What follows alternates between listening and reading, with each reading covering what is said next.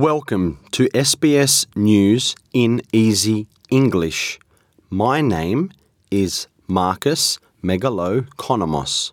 A travel bubble between Australia and New Zealand is to be announced today. New Zealand Prime Minister Jacinda Ardern is expected to reveal a start date for travel between the two countries without quarantine. Meanwhile, federal health authorities say they are considering setting up very large COVID 19 vaccination sites around Australia. It aims to speed up the program as the number of medical practices administering the shot doubles this week. Labor suggests large vaccination centres in places like sporting stadiums should be considered. Acting Chief Medical Officer Professor Michael Kidd told Channel 9 the government is looking at this idea. The mass vaccination sites are not off the agenda, particularly as we move into phase 2A. There are discussions with each of the states and territories as to how we best meet the needs of their specific populations to make sure that nobody who wishes to receive this vaccine is going to miss out uh, on receiving the vaccine. Aboriginal Victoria is investigating potentially some destruction to a sacred Indigenous site.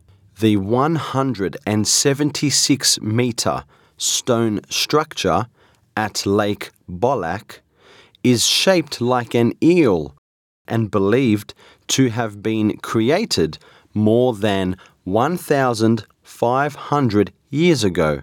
Traditional owners say around 60 metres of stone has been removed to make way for a walk path. Overseas now, in the United States, the government says it is working with many countries to agree on a global corporate minimum tax rate. Treasury Secretary Janet Yellen says it is important to end the pressure of tax competition and ensure governments have stable tax systems. We're working with G20 nations to agree to a global minimum corporate tax rate that can stop the race to the bottom. Together, we can use a global minimum tax to make sure the global economy thrives based on a more level playing field. In other news, at least 113 people are dead and many more are missing in Indonesia and Timor Leste after heavy rain caused floods and landslides.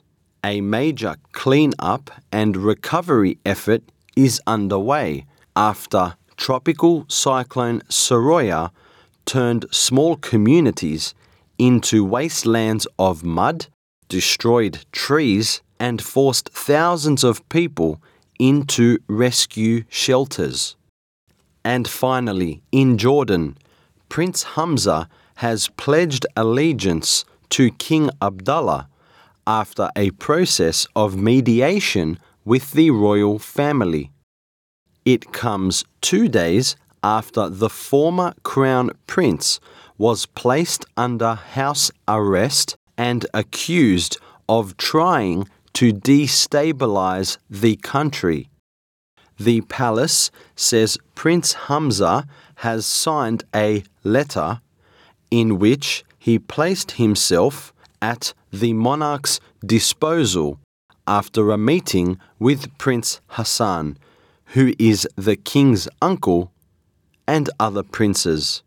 I'm Marcus Megalokonomos, and this is SBS News in Easy English.